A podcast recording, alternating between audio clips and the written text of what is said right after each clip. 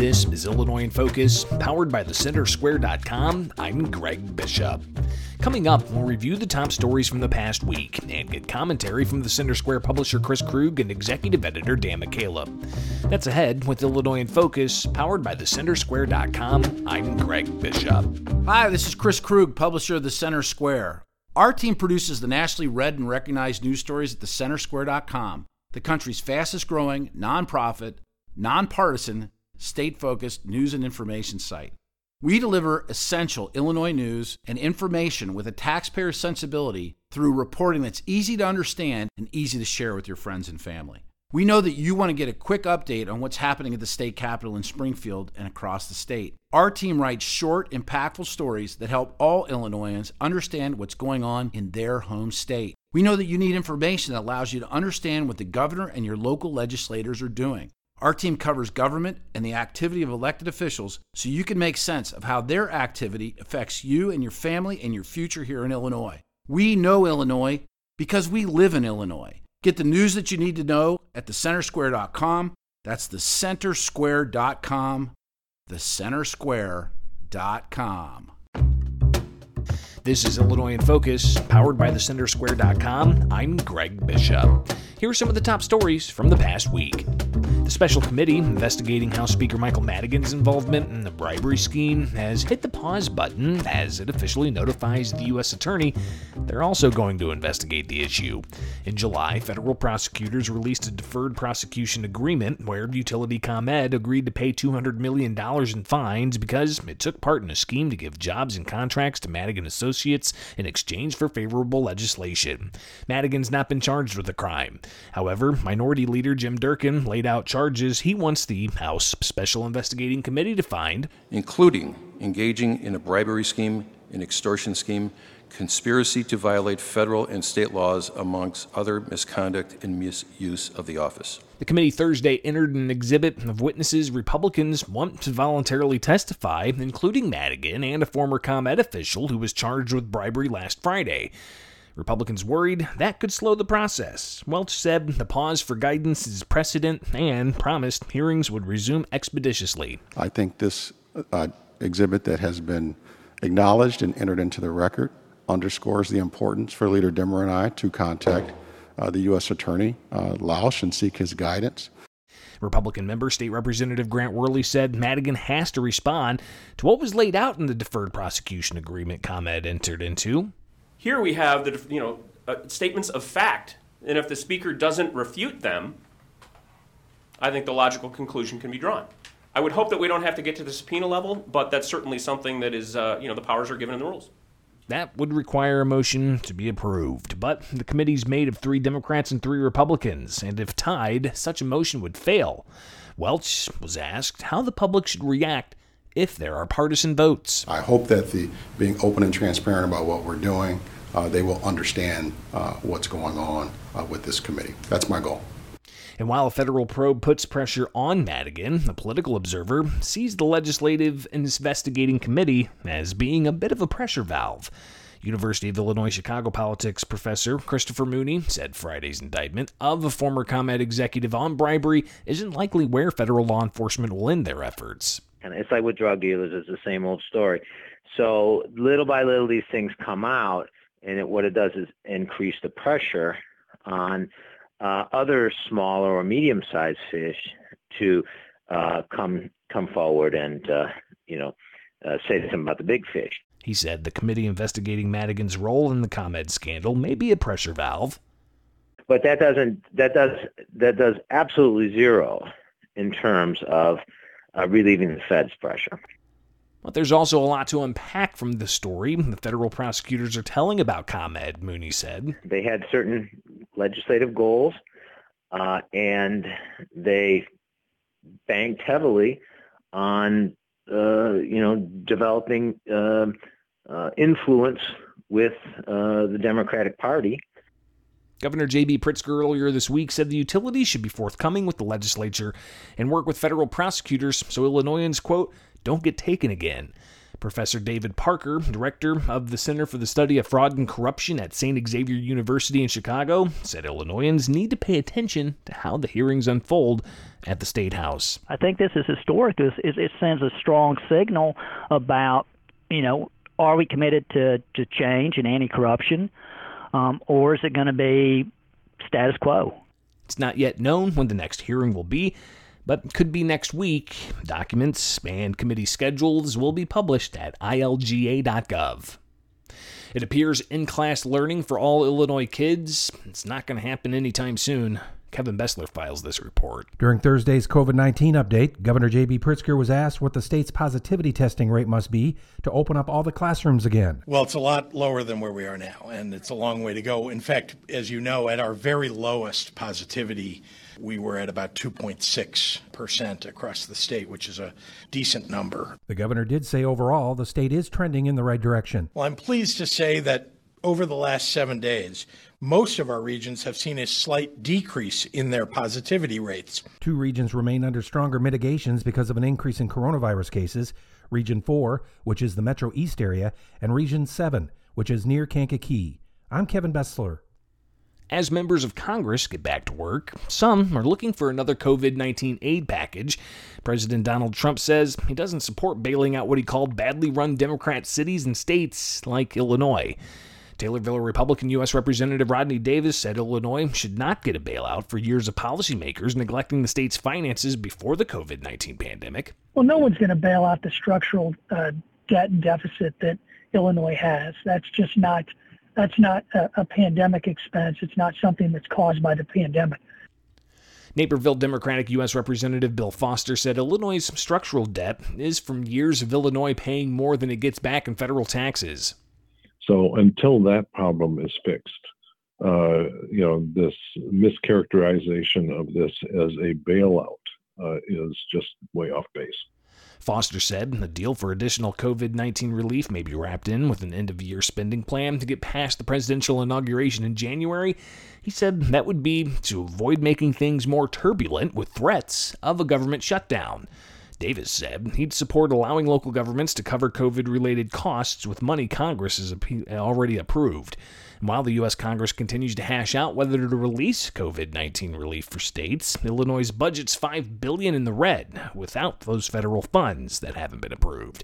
Then there's the more than one billion dollars more the budget Democrats passed banks on a progressive income tax. Incumbent Republican State Representative Blaine Willhauer said taxpayers can send policymakers a message about budget principles. By, you know, just by simply voting no on the progressive income tax. You know, you want to force a force a tough conversation on our fiscal situation in Illinois, a conversation that we've needed to have for a long, long time. That's the perfect place to start.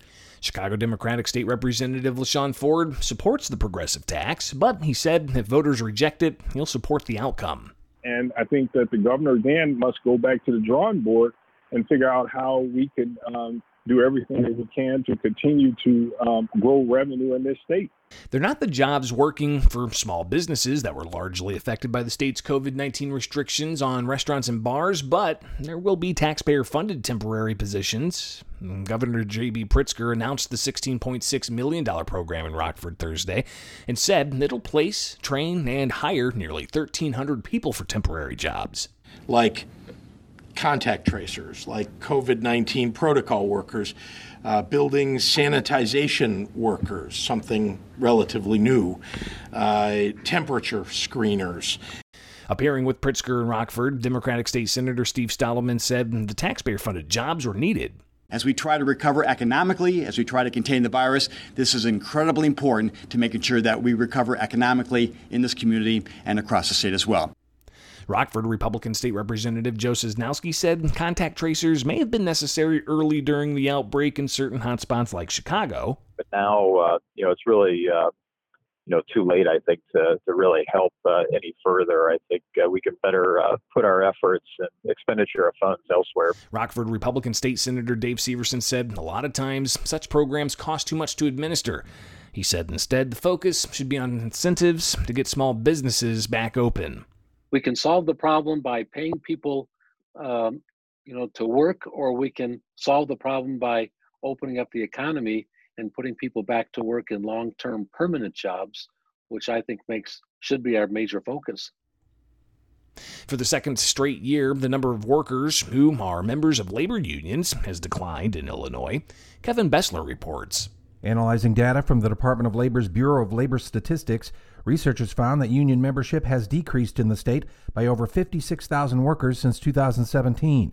Miley Smith is the Director of Labor Policy with the Illinois Policy Institute. It's not surprising to see the number of, of union members going down because we've seen that happening in the private sector for several years. Smith says there are still workers who don't know their rights. There are many government workers who are still unaware that they have this choice, that they have an option of saying no to union membership and to paying fees to a union. Repeated requests for comment from the authors of the research, the Illinois Economic Policy Institute, went unanswered.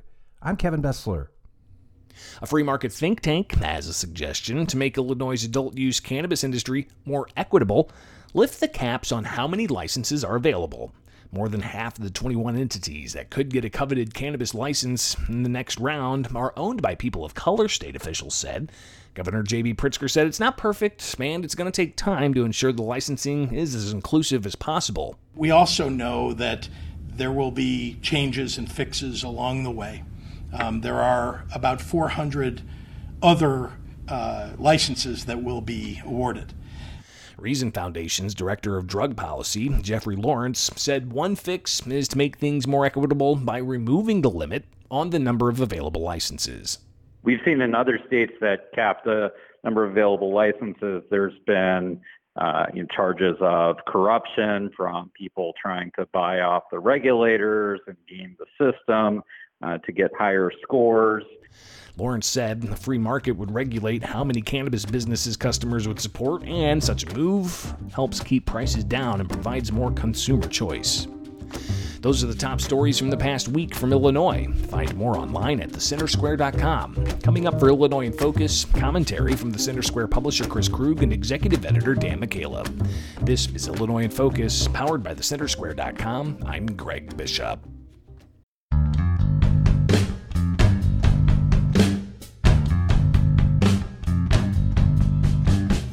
Hello, everyone, and welcome back to Illinois in Focus's Crosstalk segment. This is Chris Krug, publisher of the Center Square here in Illinois, joined by my friend and colleague, Dan McCaleb, the executive editor of the Center Square.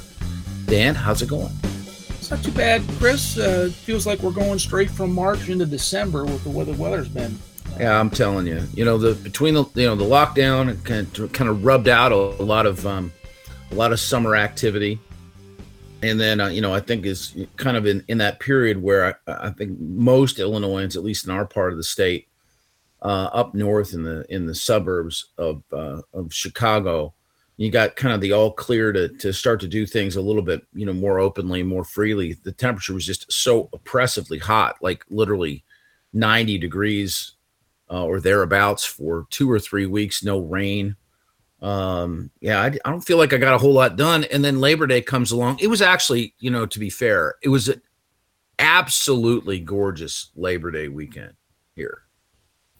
Yeah. And then, then something happened, the polar vortex or something drew in, drove in these, uh, crazy it, temperatures and it fell off the cold cliff. Rain. Yeah. Good news is, that, go ahead. Uh, go ahead. I was gonna say it's two, two thousand twenty. I wouldn't be surprised if it snows here in September. I wouldn't be surprised if it was snowing murder hornets here in twenty twenty. But, to, you know, I mean, I guess the good news is that we weren't out in Colorado. We weren't surrounded by fire on two sides and it's snow and ice on one side. And I don't know what was on the other side. But, uh, you know, at any rate, we're we're resilient. We're tough. We're going to we're going to soldier on. Um, the news doesn't quit. Uh, it's although the news is moving at, at a at a much different pace uh than it was in the summer. I think a lot of focus is now at the you know on the national level with the uh, with, with the uh, presidential election uh, just uh, less than sixty days away at this point.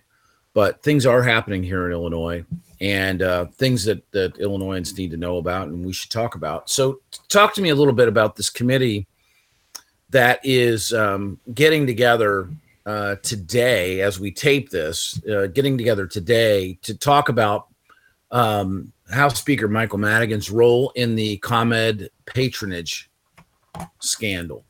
Yeah, it's uh, Thursday, um, September tenth, as we're recording this, and the first uh, meeting of this uh, special committee that was created um, to investigate House Speaker Michael Madigan and his connection to um, essentially corruption charges filed against ComEd. Um, today is expected to largely be, it's going on as we're talking right now, it's special, uh, um, largely going to be a, a, a procedural meeting where they're going to discuss how this investigative committee is going to work. Um, but uh, it was put in place after Republicans invoked uh, House Rule ninety-one, one of Madigan's own House rules, um, that that uh, forces the creation of the committee um, after several Republican lawmakers uh, requested it. Um, and what they're going to start doing is is looking into Madigan's connection Um, to these charges that uh, federal prosecutors brought against ComEd, alleging essentially a pay-to-pay scheme. ComEd agreed in a deferred prosecution agreement to pay two hundred million dollars, uh, a two hundred million dollars fine, because it admitted that it sought influence from Speaker Madigan to mm-hmm. um, help push through uh, legislation that was favorable to ComEd. Most famously, the two thousand sixteen Um, bailout of ComEd that kept uh, s- some nuclear power plants opened um, in, in Illinois.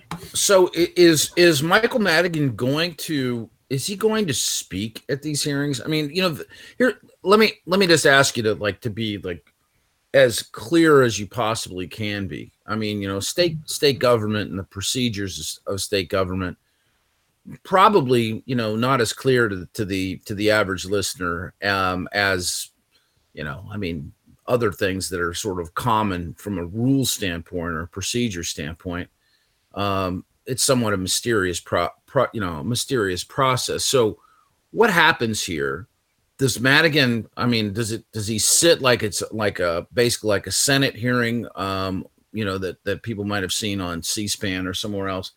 Um Is he going to be asked questions? Is he going to, you know, do do we think he's going to answer questions? What what what can people expect from this? He's he's already said he's not going to be at today's um, today's meeting. Um, he's it's not like he's it's not like this is a trial where he sits there and listens to every single witnesses. Right. But he has said um, that he will be appear before the committee um, if he's requested. Um, I can't wait for that to happen. Uh, State Representative Tom Demmer, uh, the Republican, the committee's uh, Republican minority spokesman. Of course, the committee's um, headed by Democrats, as all things are in uh, Illinois' legislature. He said they're going to call witnesses, both named and unnamed, um, in ComEd's deferred prosecution agreement, because they want to get to the bottom of whether Speaker, what Speaker Madigan knew, what he did, um, and when he did it, and whether or not he should continue to be Speaker Uh, of the Illinois House. So w- what sort of clouds the entire thing is that this federal investigation continues, it, it, it's continuing, it's still ongoing. And um, Republicans and Democrats uh, uh, on the committee are saying they don't want to interfere with that investigation.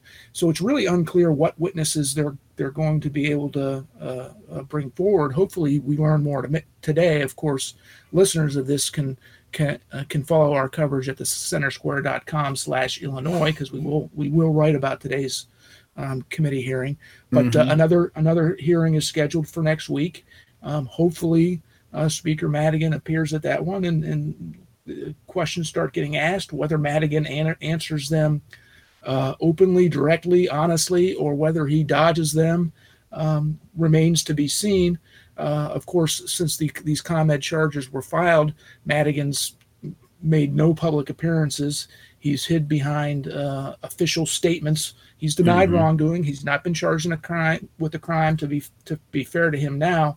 But sure, there is a lot of smoke, and and and uh, you know, we'll find out, both based on this committee's investigation and based on the federal prosecutor's uh, continued investigation, um, right. whether or not he's going to be Uh, in a lot of hot water. A little bit of that smoke, um, you know, uh, billowed uh, late Friday into um, into Saturday, so September fourth and fifth, you know, into the Labor Day weekend, um, where uh, it was announced that a former V P at ComEd uh, a gentleman by the name of Fidel Marquez, um, was charged with federal bribery conspiracy. And um, those charges included basically a ten-year scheme uh, to curry favor uh, with Michael Madigan, uh, connected to um, uh, the uh, sort of the what was going on with ComEd, whether it was rate hikes or other matters. What what what's the scoop on that, and how relevant is that to what's uh, going to happen next? Oh, there's no doubt it's it's relevant. Um, Um, as you mentioned, former V P of ComEd Fidel Marquez was charged with a you know, bribery conspiracy. Um, he apparently is cooperating with federal investigators, um, hoping that they'll lighten any potential sentence he faces. Um, but what's interesting um, here is uh, in, in the charging documents against Marquez, um, uh, they essentially say he sought influence from public official A, which is clear it's Mike Madigan, because the documents don't name Madigan, but they say public official A is the Speaker of the Illinois House, which is, of course, is Michael Madigan. And let me quote directly from these documents. Public official A was able to exercise control over what measures were called for a vote in the House of Representatives. Public official A, Madigan, also exercises substantial influence and control over fellow lawmakers concerning legislation, including legislation affecting ComEd. And what the documents also say is that Marquez um, uh, agreed to hire, um, give money to, um, and, and otherwise benefit Madigan, public official A, associates, doesn't name Madigan, but we know public official A is, uh, benefits in exchange for favorable uh, legislation. Let me quote one more thing. Um, it was part of the conspiracy that, for the purpose of influencing and re- rewarding public official A, Madigan, in connection with his official duties as Speaker of the Illinois House of Representatives, and to assist ComEd with respect to legislation affecting ComEd and its business, ComEd arranged for various associations of public official A, including a public official A's political allies and individuals who perform political work for public official A. Public official A comes a lot up, uh, uh, comes up a lot in this document, um, to obtain jobs, contracts, and monetary payments associated with those jobs and contracts from ComEd and its affiliate, even in instances where such associates performed little or no work that they were purportedly hired to perform for ComEd. Now, that's a lot of legalese. What that essentially means is uh, Marquez agreed to hire Uh, Madigan, close Madigan associates in do-nothing jobs. They monetarily benefited it for, for nothing in exchange. The only thing that ComEd got out of it was help from uh, Speaker Madigan um, to, to approve legislation, to work legislation through the process in, in Springfield and to have it passed.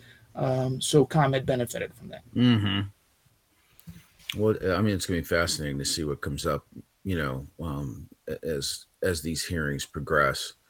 But uh, I mean, that seems pretty, that seems pretty conclusive. Of course, these are charges.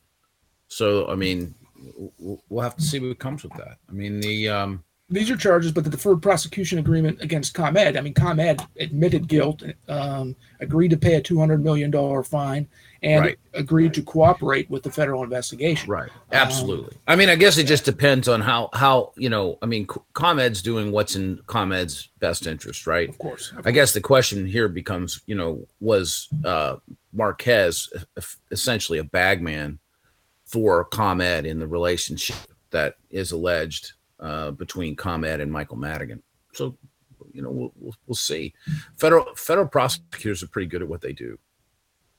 Um, they, yeah, they, yeah. Sh- they, they sure are. And if they've got um, witnesses cooperating, um, such as Fidel Marquez, uh, that makes their jobs a little bit easier. Yeah, I now, would say I would say so. That kind of that could that puts the runner pretty much at second or second base, at least maybe third base in a in a situation like this. It's just.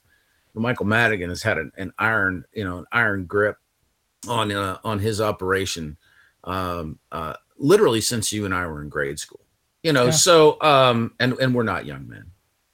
We're handsome, your, but we're not. Well, you're younger than counts. I am. You're yeah. Oh, geez. Fair enough. Uh, uh, yeah. I mean, this is this is fascinating, and obviously, you know, the political theater that's playing out here in Illinois is is um, is gaining some some national attention, and and one of the things that that's come along with that is, you know, um, the sunset, the Sunrise Movement, um, which uh, is not just a Chicago uh, group; it's it's a national group, and they're they're very interested, frankly, in the tenets of the Green New Deal. And they showed up at Michael Madigan's house. So, I mean, even the I, I would say, you know, a pretty significant segment of the left, um, though though not necessarily, you know, Madigan's people. This is a lot of like high school and college age kids, mostly, is my understanding of this organization. People that are interested in the planet's future, and their view of the world is, you know, kind of through the lens of the Green New Deal. They showed up at at uh, at Madigan's place um, in South Chicago, and uh, kind of uh, made a little bit of a ruckus. Yeah, this was a bit of a, a surprising development, but uh, an encouraging one, um, because this these are this is groups from the left. Um, don't know if they're Democrats or not, but they generally uh, support uh, uh, Democratic policies, particularly on um, energy. Uh, a, a, a number of them, dozens of them, showed up to protest Tuesday night of this week at uh, Speaker Madigan's house, calling for his resignation. Now, that's yeah. not something we've seen before. Um, of course, Democrats in the in the state house have largely um, stayed away from calling for uh, Speaker Madigan to resign, despite this ongoing uh, corruption scandal. Um, but out of nowhere, these uh, these these younger um, uh, uh, younger adults, I guess I'll say, had the guts to show up to Madigan's house and tell him how they think. Yeah, they, not since what they think. Not since like uh, sort of the the, the the short-lived rise of the Tea Party, yeah, did have have there been people outside of uh, uh, Michael Madigan's house, and and that's uh, it's kind of interesting. I mean, the you know he, he joins a, a long line of people in political roles who I do been, think it shows though that the, the tide may be turning, that you know Speaker yeah. Madigan is losing support a piece, uh, a small piece at a time. And um, as more comes out about this federal probe, this is only going to snowball. I, uh, I I don't disagree. I, I think it's like, you know, this is something that the only reason that I've, I even brought it up is because it is remarkable at that level. I mean, these yeah. are the, these are things that that that frankly ha- have not happened. Of course, you know, there is a a different uh, temperature in the room uh, that is Chicago. Uh, and definitely a different temperature in the room that is the United States these days, and, and protesting is is is back and, and better than ever. Some groups do it, I think, more appropriately than others. This seemed pretty pretty benign. Uh, it, actually, it seemed extremely benign. It was completely in, in the realm of of of what a, a quote unquote peaceful protest should look like. Um, if if there was something that I might want to like protest, and I haven't been to a protest for, for quite a while. Um, this Restore Illinois committee or group oh, or plan or, or, or task force yeah. or whatever, whatever in the world this thing is. I mean, they didn't, they're not even getting together. I mean, first of all, can you lay out sort of what Restore Illinois is all about, just for the benefit of people who are like, like, I mean, besieged by, you know, terms and, and, um, uh, monikers for different projects and programs in the midst of COVID? As as Illinois' legislature likes to do when faced with significant issues, problems, what have you, uh, they create a commission or a task force to study, uh, quote unquote, study the issue and come up with recommendations um, for solutions. Uh, of course, during the pandemic, Governor Pritzker shut down Illinois' economy, leading to millions of uh, uh, uh, workers being laid off, applying for unemployment benefits, et cetera. Um, well, the legislature, which was in session for all of, what, three days during the pandemic, has mostly disappeared, decided to, to, to form the Restore Illinois Collaborative. What can the state do economically um, post-pandemic yeah, right. to, to, to create jobs and to make things easier on um, businesses and whatnot? Well, guess what?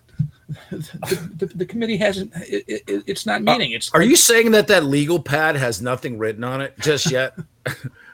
I mean, I'm was, I'm I'm stunned by this, because you know when when we do things like this around property taxes, um, you know, certainly there have been uh, there have been task force task forces that have been set up to look at um, sexual harassment.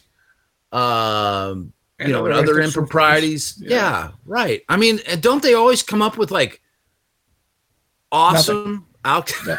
Well, yeah.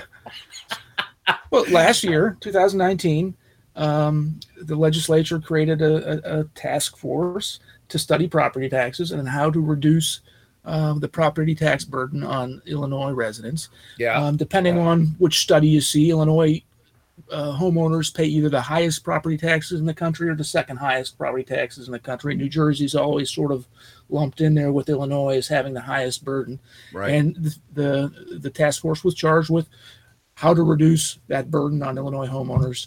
And um, yeah, they did meet um, a couple of times. They did file a report several months after the, the report yeah. was due. And the report, well, what did the solution, how how were your tra- property taxes uh, this year? I just Oh man, they're, it was all fixed. Ago. They they went they went right to the floor. Yeah, I mean, it was great. You know, I I I I celebrated it by buying myself a, you know, a new a new riding tractor. You know, I mean, no, I mean, it, it's no, it, nothing came of that. I mean, that's the problem with these things. It's it's the veneer of it's the veneer of work being done on the problem. And the one thing that really I but I mean, I have to add this in. The one thing that really bothers me about that is that the people who are added to that committee who have added to this committee, first of all, this one that we're trying to figure out how to like reboot Illinois post COVID and all the other committees, the people who are tabbed to participate in these things are actually paid an additional stipend. Is that, is that not correct? To, to to do this work. So it's not like, oh, geez, you know, if I can get to it, you know, my job's already so big. And, you know, I mean, as a part-time legislator, you know, who gets paid like a full-time legislator, you know, um, yeah, I don't know if I can make time for that. Oh, I'm being paid for it. Well, then, yeah, I'll put a little attention to it. And they don't. They don't. Right. It's a joke. And it, and it's that's looking like what's what's going to happen here. Of course, we still have uh, issues with the uh, unemployment office um, getting payments out to unemployed workers. Uh, we still have issues with uh, with with um, backlogs of uh, firearm owner identification, void cards, uh, applications. I'm hearing um, months behind on that. I'm hearing yeah. months behind on that. Yeah. Yeah. Yeah. I mean, are, have people like, I mean, here's a, here's, here's a question. What percentage of state employees are physically back to work? I mean, in, you know, in, in, I guess, you know, in public facing offices, I mean, what percentage, I mean, I, I forgive me, I'm asking yeah, this question. You don't, don't know have, the answer to this, I don't but know, I mean, yeah, I, I, anecdotally, I can tell you it's, it's not a large um, percentage, but, it, but I don't know. I guess I, I'd be speculating. Um, certainly some are, no doubt. Yeah, right. Right. So, you know, I mean, um, as far as it goes, I mean, you know, the, the why does this committee matter that, that's looking on sort of rebooting the economy, you know, to deal with things post-COVID? Well, you know, the state re- requires revenue to run, to operate. You know, it needs people to be working to generate that revenue. Um, and we are in the midst of a new budget year that is now, I guess, technically it would be, uh, about two months old, you know, two months and ten days. So whatever, seventy, seventy, seventy-two days old. Um, and that budget requires a massive bailout from the feds. So, which I'm going to guess it ain't coming, you know, it's, it's, this isn't, that this is, that this is not going to happen. So, what do we need to know here? I mean, as far as it goes with, with the state budget. Well, in terms of the state budget, we know tax revenue, tax collections are down because of when when the massive amounts of layoffs were occurring, people stopped paying income taxes uh, to the state of Illinois. So, so that revenue's gone. Um, people were holed up in their houses, so they weren't spending as much um, on uh, at stores, so tax, sales tax uh, revenue is down.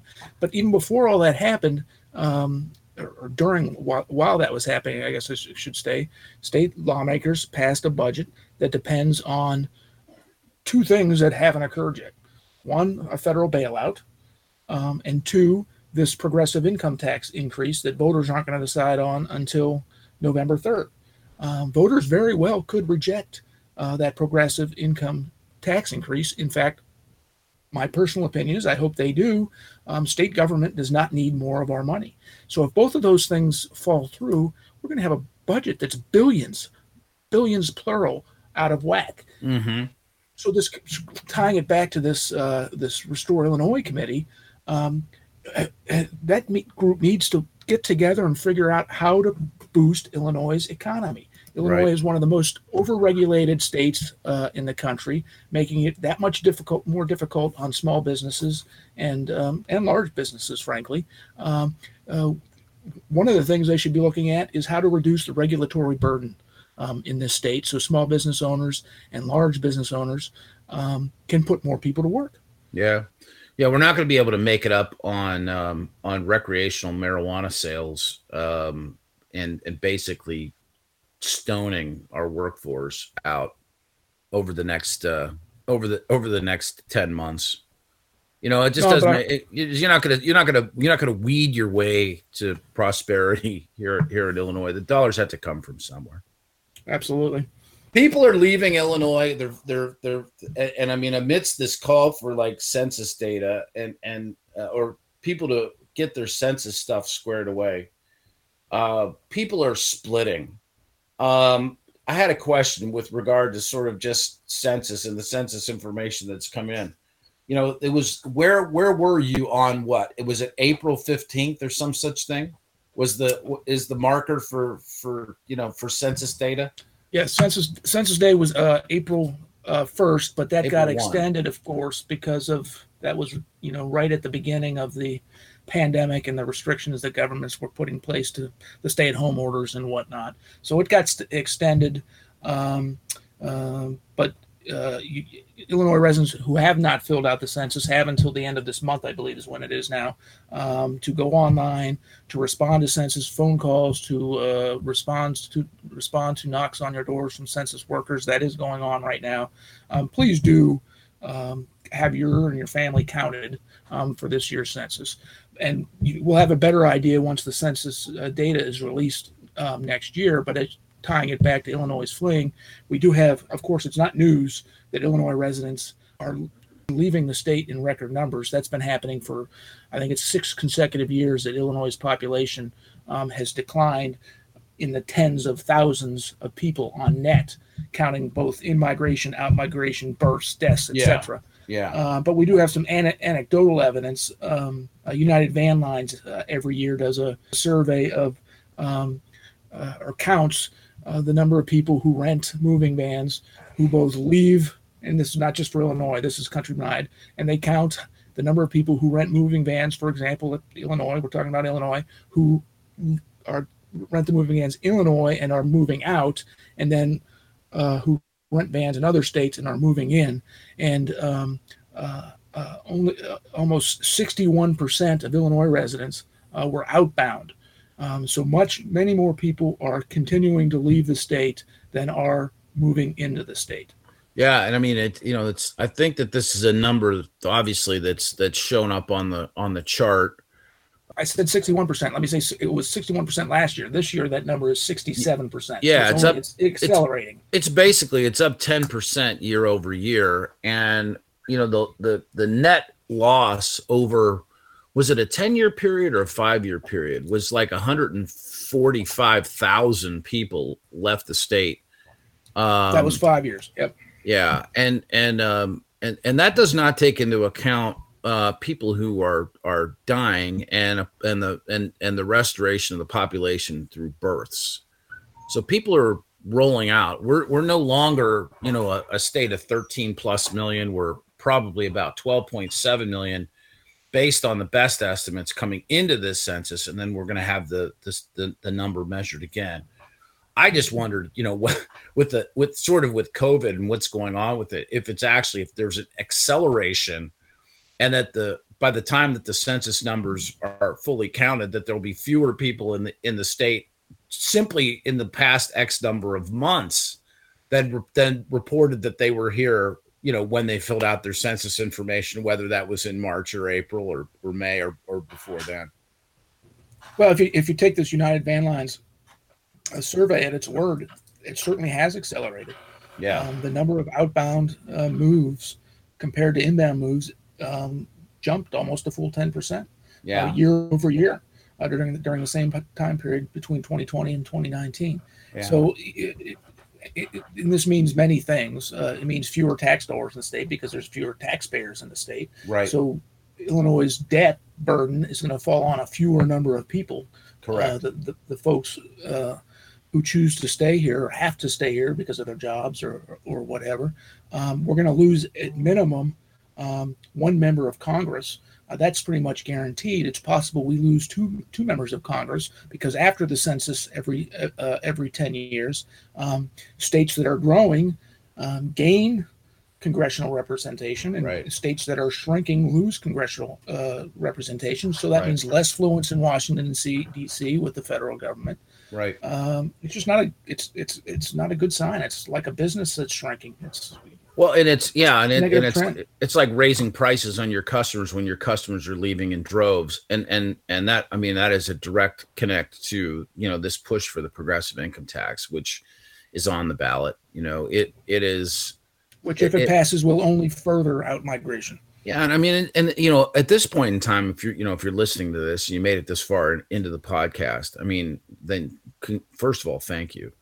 Uh, second of all, um, you know, you you're probably a pretty reasonable media consumer, and you have heard the pro and con advertising for the progressive income tax, and and I I really find that the quote unquote fair tax uh, advertising is, is, is really, it's really disingenuous and misleading.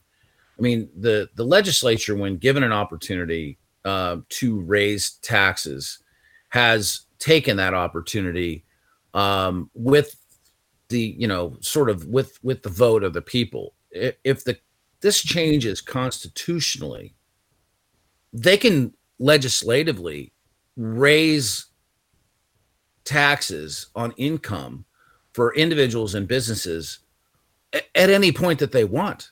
And, and, and, and that would continue on until there was another opening of the Constitution to set it back. I mean, my goodness, if there is ever like a, a, a, a piece of um, public policy that Illinoisans need to, to kind of really think about uh, before they vote on it, it's this one, because here's the grip.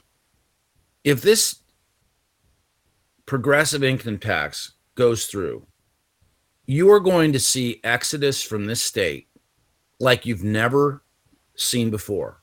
My That's saying call, something. My opinion, right. And and we've already seen what it looks like now.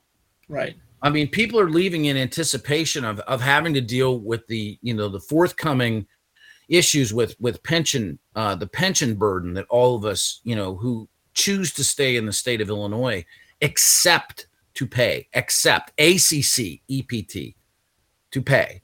Um, if this goes through, you're you're going to you're going to be paying more money out of your earnings.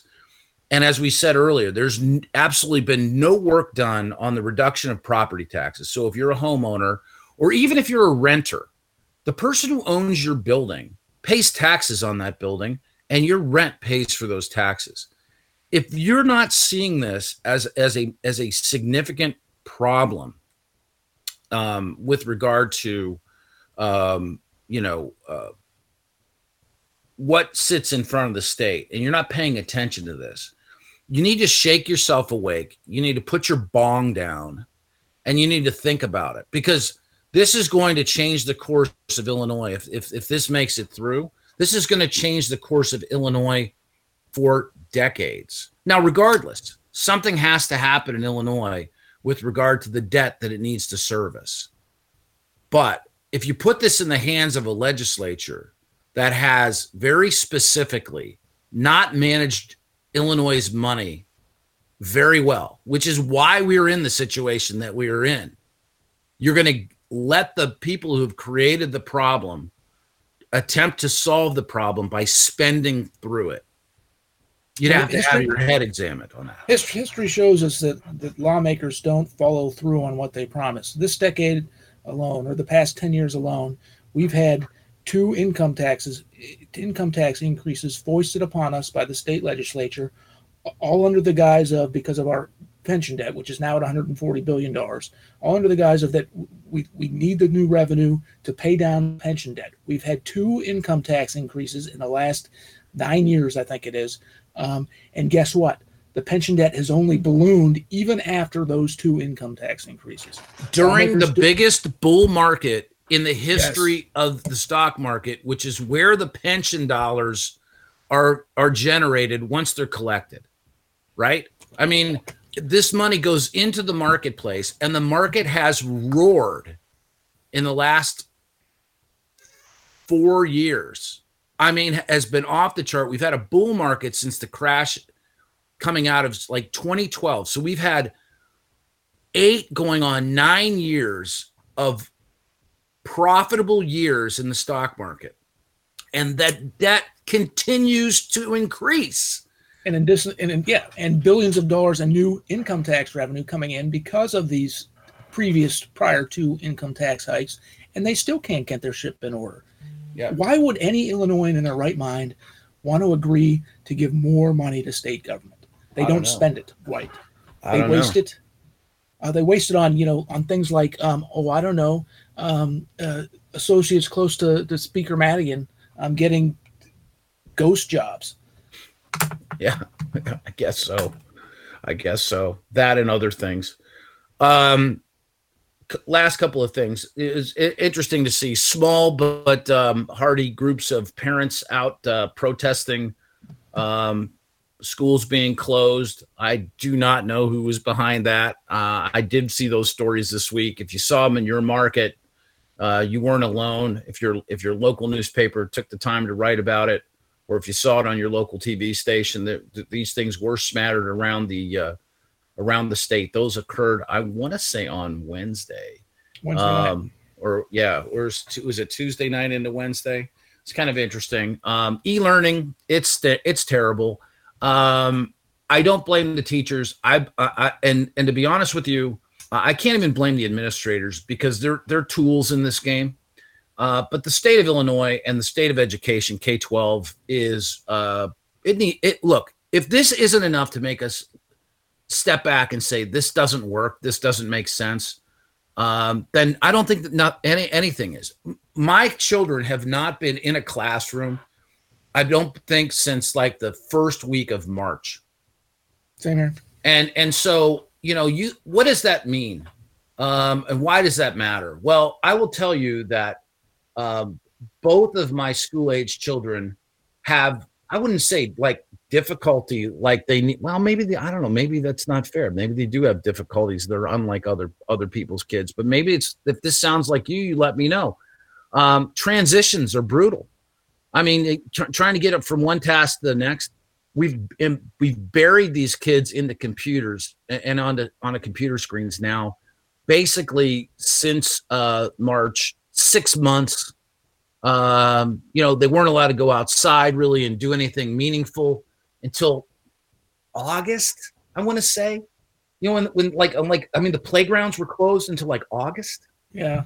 You know, I mean, they haven't played with other kids really in any meaningful way now for six months, man, we oh, are doing a massive disservice. Um, and I understand why parents are, are frustrated. Hopefully they deal with this appropriately with the teachers. You know, the administrators, you can give them whatever level of hell you want as far as I'm concerned. And certainly, you know, the regional superintendents of schools, which are positions that should be eliminated across the state. You talk about fat, just cut that fat right off of there. And then, and then, you know, the, the, the, the, the state legislature was shut out of this. So this is really Governor J B. Pritzker's ball game. You can give him as much grief as you want. Be nice to your teachers. They're trying. This isn't how they are wired. This wasn't what they signed up to do. Um, I don't like the fact that the unions have exacerbated, that the teachers' unions have exacerbated attempts to go back to the classroom.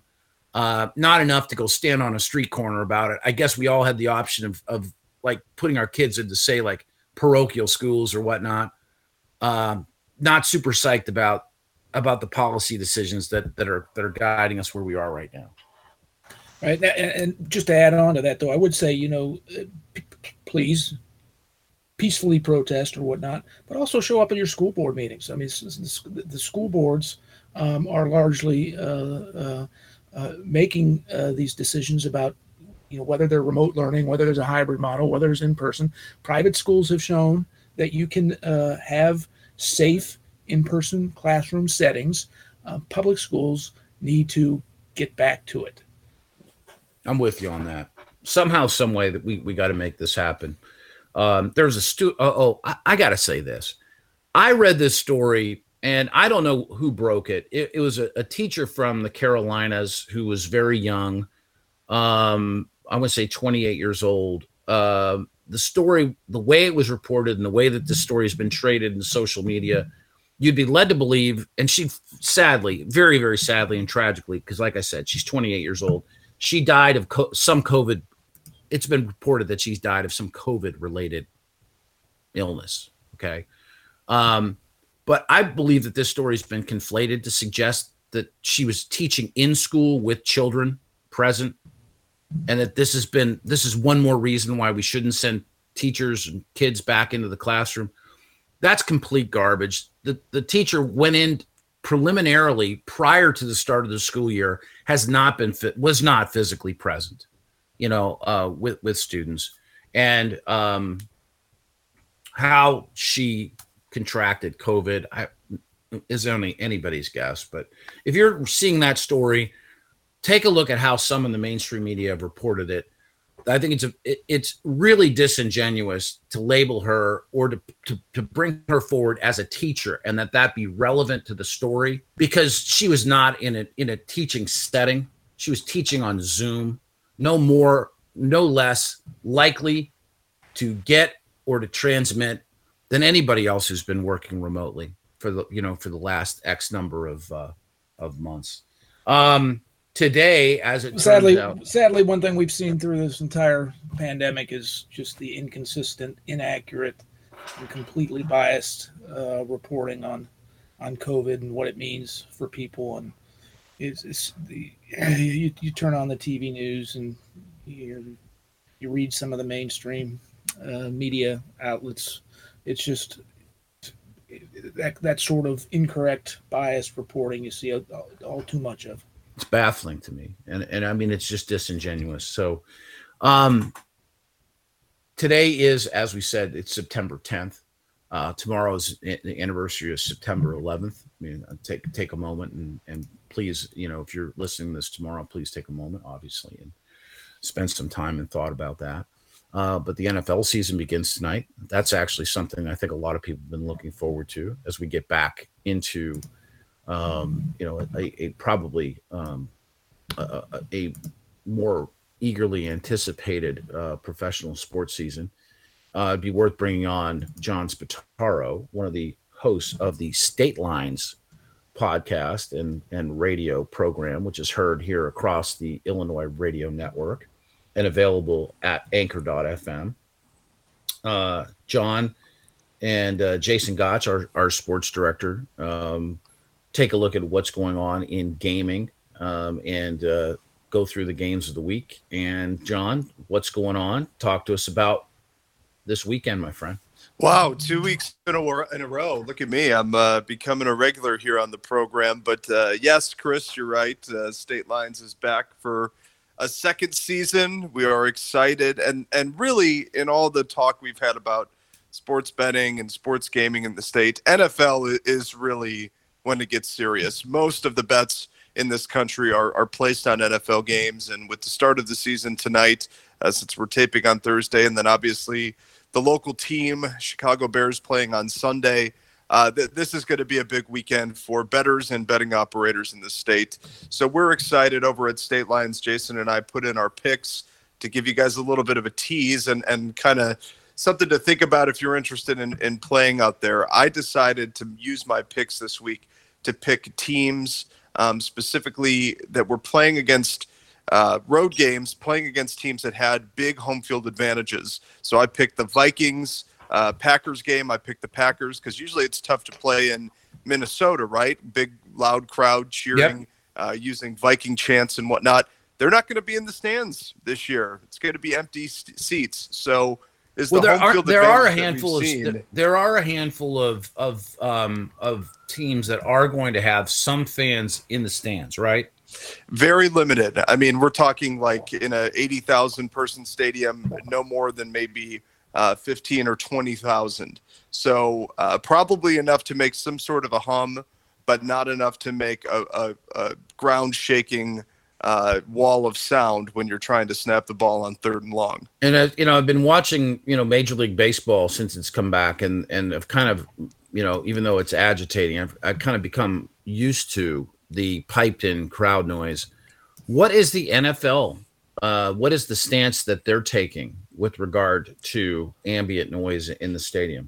It sounds like they're going to allow teams to pump in sound. It's actually an interesting piece to the puzzle because unlike the M L B and the N B A and other sports, the N F L explicitly prohibited that because I think it was the Colts maybe in the nineties, and then as recently as a few years ago, uh, people accused the Atlanta Falcons of piping in Uh, fake crowd noise because it is an advantage. Unlike other sports, you know, you're calling plays on the line of scrimmage like uh, a lot of teams do now, and and if you can't hear the calls, uh, your your whole team is off. So um, I'm, I'm sure it's going to be tasteful. I'm sure it's not going to be, you know, recreating this uh, hundred plus decibel crowd that they usually get at some of these games. But I think it's all going to be a, a, a different presentation, like you talked about in. Uh, watching baseball games. N F L is pretty much made for T V anyway at this point, so they're going to make sure those who are watching on T V are enjoying, and then we'll see what they get for the people who are actually sitting in the stands. All right. Um, what's your uh, what, what's yeah. your take on the Bears this year? They going to make the playoffs? Well, yeah, we, we did the over under on uh, on the total wins for the year. The Bears are at eight this year, which, you know, obviously is a five hundred season. I, I took the over. I think they'll win nine games. Um, I think Nick Foles is going to play a, a, a big role this year. I uh, do not have the faith in Mitch Trubisky that he's going to finish the year as the quarterback. So that gives me a little bit of hope that they'll be slightly better than last year, which they finished eight and eight last year. I think they could finish nine and seven this year with a little bit of a bump from a better backup quarterback than they've had in the last few years. I don't know if playoffs are, are in order. Um, it's going to be an expanded playoffs again. Uh, for the for the N F L, so it's going to be a little bit of a of a new experiment for everyone. I don't know if they're Super Bowl bound or what, but nine wins sounds pretty good for the Bears this year. And we have a fair number of people, you know, in particular, like, you know, and I think this dates back to like sort of how the how television worked, you know, in the in the fifties and sixties, maybe into the seventies as well, before cable. You know, from like the Rockford area and even like Western McHenry County, and maybe you'd say all the way over to Galena, who care about the Packers. Um, Aaron Rodgers is um, he's, uh, he's he's getting up there in, in years. Is, is this is this his last go round? And and what do the Packers look like this year? Well, the Packers had a pretty good year last year. They made the playoffs. They got yeah. back to form after firing Mike McCarthy and bringing in uh, Matt LaFleur. Right. Uh, Jason Gotch, my co-host on State Lines, uh, actually picked Aaron Rodgers as a sleeper M V P. He expects him to have a big bounce-back year and return to form as one of the top Q Bs in the league. So for all the Packer fans out there, I think the expectations are where they always are, which are, you know, compete for the division and then, uh, you know, expecting a, a playoff game or two at Lambeau. So uh, I, I think that's that's right on. I think they have a nine Uh, over under win mark, so they were just a game or two better than the Bears projected, and uh, I, I think that's about right. I could see them winning ten or eleven games, and uh, you know, kind of continuing their uh, push to start, uh, get you to the playoff operation that they've been running for uh, pretty much all my lifetime at this point. We'll throw out a shameless plug for State Lines. Let the let the listening audience understand what you got going on there, where they can hear it, when they can hear it, and uh, what it's all about. Yeah, just like uh, you can find Illinois in Focus on anchor dot f m, State Lines is available on anchor dot f m. We've got the full uh, season from last year up on the site if you want to listen to some of the old shows. And then obviously we'll have the new episodes released every Friday.